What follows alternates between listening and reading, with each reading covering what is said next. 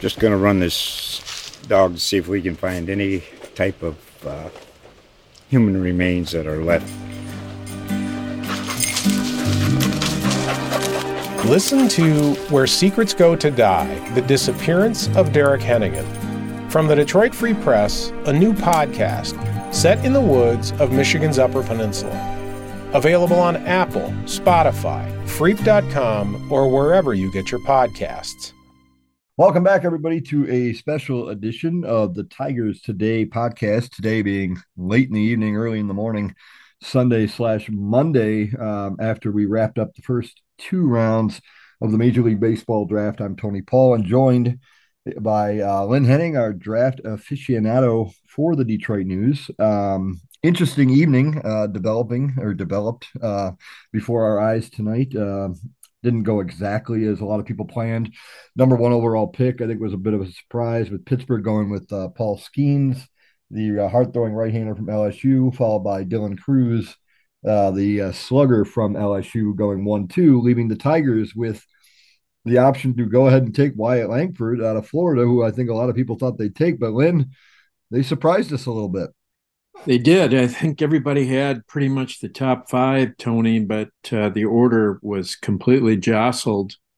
And uh, the Pirates going with Skenes was really not anticipated. Uh, that looked like that was going to be Washington's pick all the way.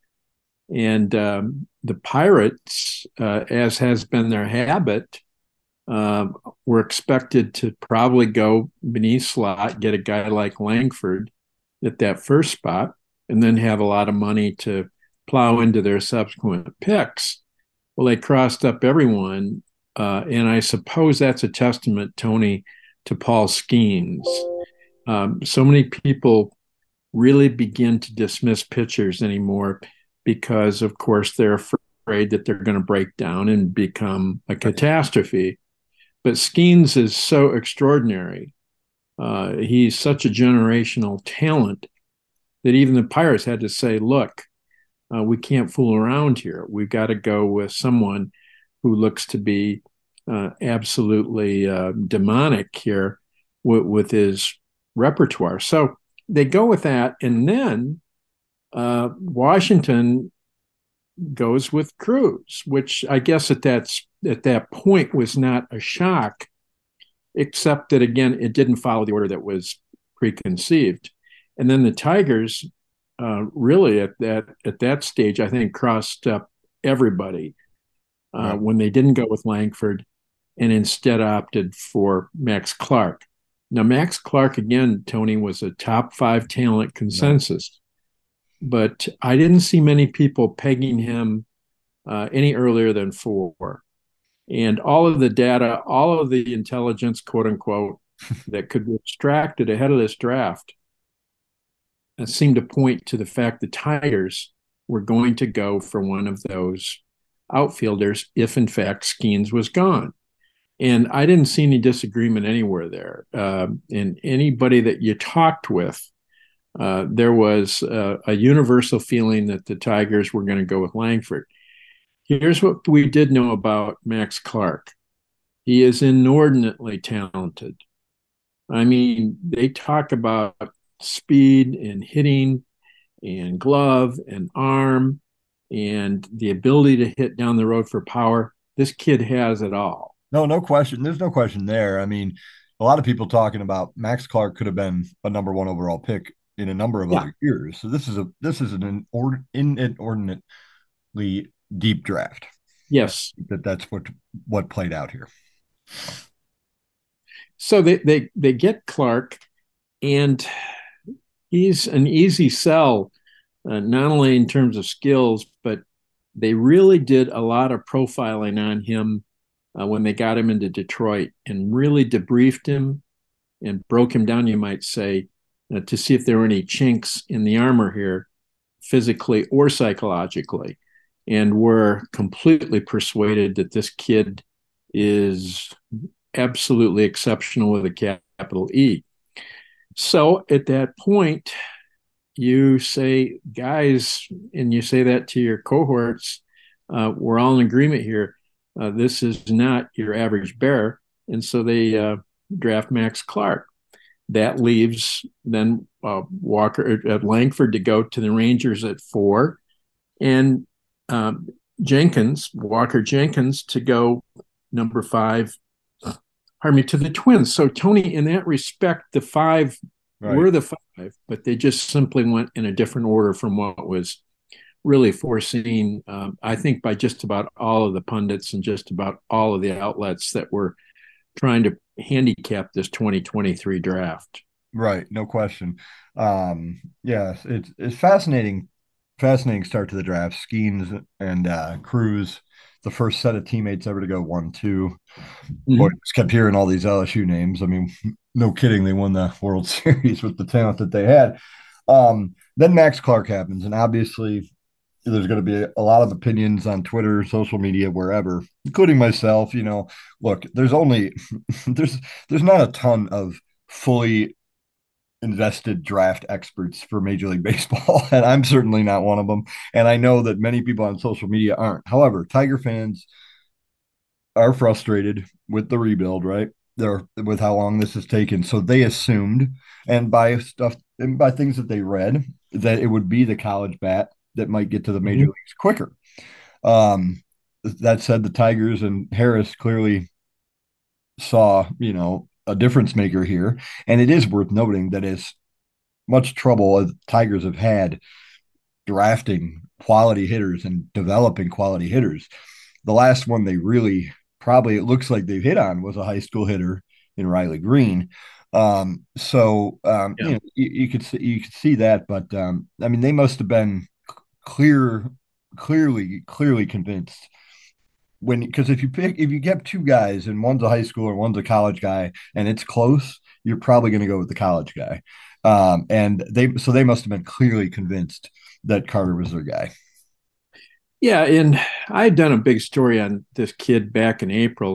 Uh, Spoke uh, with his Clark. I'm sorry, not Carter. So sorry about that. Yeah, uh, Clark, and I mean, anybody familiar with him in, in whether he was doing there at Franklin High understood this is not uh, a, a, common talent.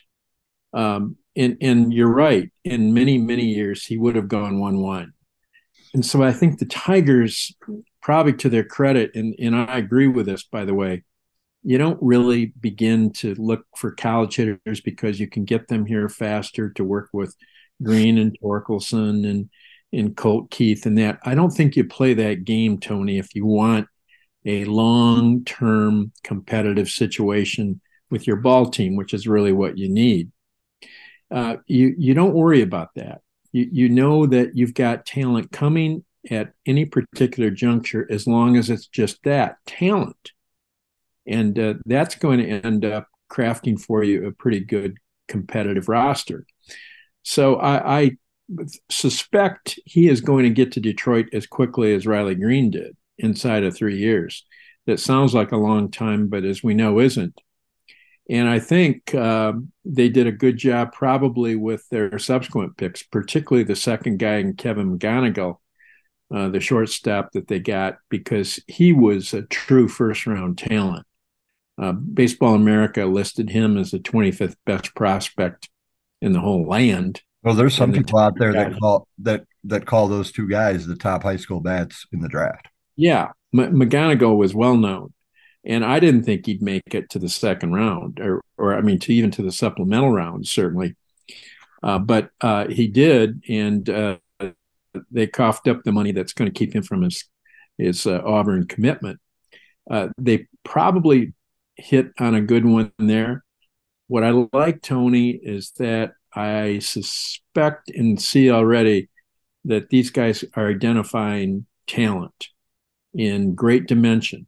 And that's what this farm system has lacked for 40 years is this kind of application of skills and insight, which is why Scott Harris made his first, very first moves as uh, the new boss by changing his amateur drafting uh, at the very top bringing in two people, Sharpies. And uh, I think you're going to see an immediate dividend here. Uh, I'm pretty eager, in fact, to get on to Lakeland here in coming weeks and uh, get a good gander at Clark and some of the others that were going to be down there after they sign, because I think it's going to be revealing. And again, I, I think you're going to see a different baseball product steadily because this is what's been lacking for four decades. Yeah. Well, that's the thing. You said, yeah, earlier, a few seconds ago, I didn't know if you said four years or 40 because either one is, it could be 40 years, especially. Unfortunately, you can say 40, yeah. Especially on the position player side of things. I mean, if you look at this thing, um, I mean, it's, I mean, it's been a disaster drafting position players. That's yeah. frankly uh, the truth um, for many years, many decades, and many general decades. managers. And uh, so uh, it's interesting that the first three guys off the board tonight were position players. Um, uh, with uh, with Clark, they interestingly they got him for under slot. They got him for the fourth round pick mm-hmm. or fourth overall pick money, which probably helps them with the McGonigle pick. Uh, right after that, um, which is interesting. Yeah. But um, you know, it's it's it's hard with the draft. You've covered it forever. You know, only a percentage, a smaller percentage of these guys are going to hit. You know, are going. They're going to hit on a, a small percentage. That's the case with most teams. But it is kind of fun to think of an outfield in Detroit of uh, Riley Greene, Max Clark, and Parker uh, Parker Meadows. that's a that's a pretty athletic outfield. yeah, and again, they've needed an infusion of bats and position players because uh, that has been unfailingly, uh, or I should say, failingly, uh, the the real original sin of, of this entire process over four decades. And so I'm not surprised at all that they went immediately with bats tonight. I won't be surprised at all if they add a few more tomorrow, although there's going to be some pitchers in the mix here and maybe as quickly as their their third round pick. Uh, but uh, I think you can already see, Tony, um, a, a, complete remodeling of uh, the process that has left this Tigers team so deficient, so crying for offense and hitters. Uh, it's been unnecessary. It's been persistent. And I think uh, maybe tonight signaled the start of a completely different program in terms of getting talent into this farm system and eventually to Detroit. Yeah, you know it's funny. You know, you look back on the Tigers drafts, and um, I'm going to take Riley Greene out of the mix because um, he's pretty recent, and he might. It looks like he's gonna. They're going to hit on him, but um, if you go back, I mean, you think about these 40 years. You, you go back all the way, you know, to when they drafted the '84 team back in the '70s. Yeah, you're looking at the. If, you if have ever to ask you to come up with five excellent hitter picks that they've had since then. You'd struggle to do that. That's the reality of it. For since the 70s, you'd I mean you you you you'd hit on okay, you'd hit on Alex Avila. He was, you know, he was an all-star. You'd hit on okay, Curtis Granderson. You know, you might mm-hmm. even throw Nick Castellanos into that mix. He might make that top five. He would. And, and, maybe Travis Fryman. And that's Brandon Inge. Yeah, yeah, ends. Yeah, but I mean that's how that's about it. You know, you really have to struggle to come up with a top five offensive draft picks for the Tigers in over forty years. I mean, it, it. All the people that have screamed about payroll being the Tigers' enemy are completely upside down with the critique of the Tigers, in my view. Well, you have to develop something. It's, it's what you're front loading. You've got to front load it with talent that you're drafting and signing out of Latin America, which is another subject that we can discuss at some point, because that's been absolutely as bereft of getting any kind of really difference making personnel into the system. And when they did get it with Willy Adames or Eugenio Suarez, they've traded it. But it's been very, very paltry on that end. And that suddenly explains why you haven't had a world championship here in 39 years. Mm-hmm. It's it's a complete direct line between bad drafting and uh, the inability for this team to win a championship. Mm-hmm. So that's where I think things might have turned around here tonight. Uh, just in this initial few picks, I, I, saw stuff that I haven't seen in a long time. Mm-hmm. No, absolutely. I, I mean, even you look at the 2006 Tigers you know, I mean, you know, two of the anchors of that team were two draft picks in Verlander and Zumaya, And you, you, yeah. you, you have to somehow you have to build a foundation before you supplement in, and fill in the cracks. And if you look at the Tigers, the Tigers saw that and then they started to fill in the cracks one year at a yeah. time with the free agent to building up to 2006. And uh, see, it has to be a mix. Um, you know, look, the, the pick surprised me because again, you know, Tiger fans are frustrated. I get it. It's a long, it's been a long time, and you know, it's been a tough season again. Um, and so, you know, they look at who can we get here quicker. I get that.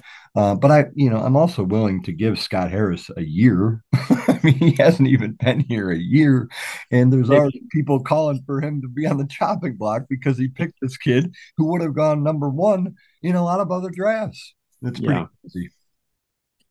Yeah, and look, I I didn't think initially they should should go after him either because what they had in Langford and in Crews and and even Skenes was uh, again brilliance that you rarely see. But we also knew the prep crop was extremely good this year. And uh, in the case of Clark, we knew his physical skills were off the chart. Uh, when the scouts had seen him as frequently as they did, and they were, I think, on him daily, if not weekly, um, then um, I, I, have to give them the benefit not only of the doubt there, but probably uh, I, I, have to go along with their thoughts that uh, they really got uh, a, a, potential franchise player here tonight. And if personality and all of the other characteristics that you associate with winning athletes can be evident in an interview, I think that was tonight too. Um, the, the, kid is very, very impressive. And I mean, not just in a slick way, uh, but uh, there's a lot of substance there. And uh, I know the Tigers as much latched onto that as they did uh, on his uh, amazing quiver of talents. Yeah. And the other thing, too, you know, it's like, you know, fans calling for the college athlete to get here quicker. I mean, they do have you know, they do have Colt Keith coming. They do have Parker Meadows coming. I mean, mm-hmm. they they've got some pieces coming. It's they weren't they, gonna, they weren't going to draft the the the the guy who was going to lead them to the World Series in 2024 tonight. I mean, that wasn't going to yeah. happen. And uh, you know, and I think with with between pitchers, I'd much rather you if you had to choose, I'd much rather go with the college guy. Um, and I think it's been proven a lot, you know, and a lot of high school pitchers can be bust with with the position player. You know, I think there's a track record where high schoolers can make it uh, more than uh, pitchers, and so I guess if you're going to go this route, um, I, I think it's better to to go with uh, you know position player as a high schooler than a pitcher, and I think that's been proven. And uh, so we'll see. We're a long way from finding out if this was a good pick or not, but uh, it was definitely an intriguing pick. I think we can agree on that. Oh, it was, and uh, boy, it's been a a fun thing to try to really uh, sort out for a lot of months now, and yet uh, how'd that work dealing, oh boy. Well, it, it didn't. It, you know, it did and it didn't. Um, it, it, I've never seen anything as top secret as teams in their draft uh, strategies uh, are concerned. They just keep them completely locked away. Yeah. And um, and a lot of it too is they aren't always sure until it gets down to the eleventh hour what they're going to do. Right, and there's uh, negotiations, and you know, and oh, that's part of it. I mean, that's huge with the Pirates. I mean, clearly they felt comfortable they were going to, you know, be able to come up with the money that Skenes is going to demand, and uh, and you know, they took him. I mean, he just, you know, all the comps say Stephen Strasburg, and uh, if you know if he's that, I think you you they've hit on a winner there. Um, but uh, it is fascinating though, and you know what's really fascinating is how much more media coverage there is on the Major League Baseball draft than there mm-hmm. was even five years ago, ten years ago. I was I put something on Twitter earlier today. My dad was drafted in the early '70s out of uh, high school in Detroit by the Red Sox he didn't find out till a week later when they sent him a letter. They didn't even put it in the newspaper. Like, I mean, and now it's it's this big thing, and people are into it, and it's it's kind of cool to see. It is. It it was a good drama tonight, and uh, as you say, it wasn't very long ago that uh, the baseball draft was just uh, completely a, a, forgettable exercise. Mm-hmm. Uh, but uh, I like uh, how much attention is paid to it in the sense that it creates a season within a season.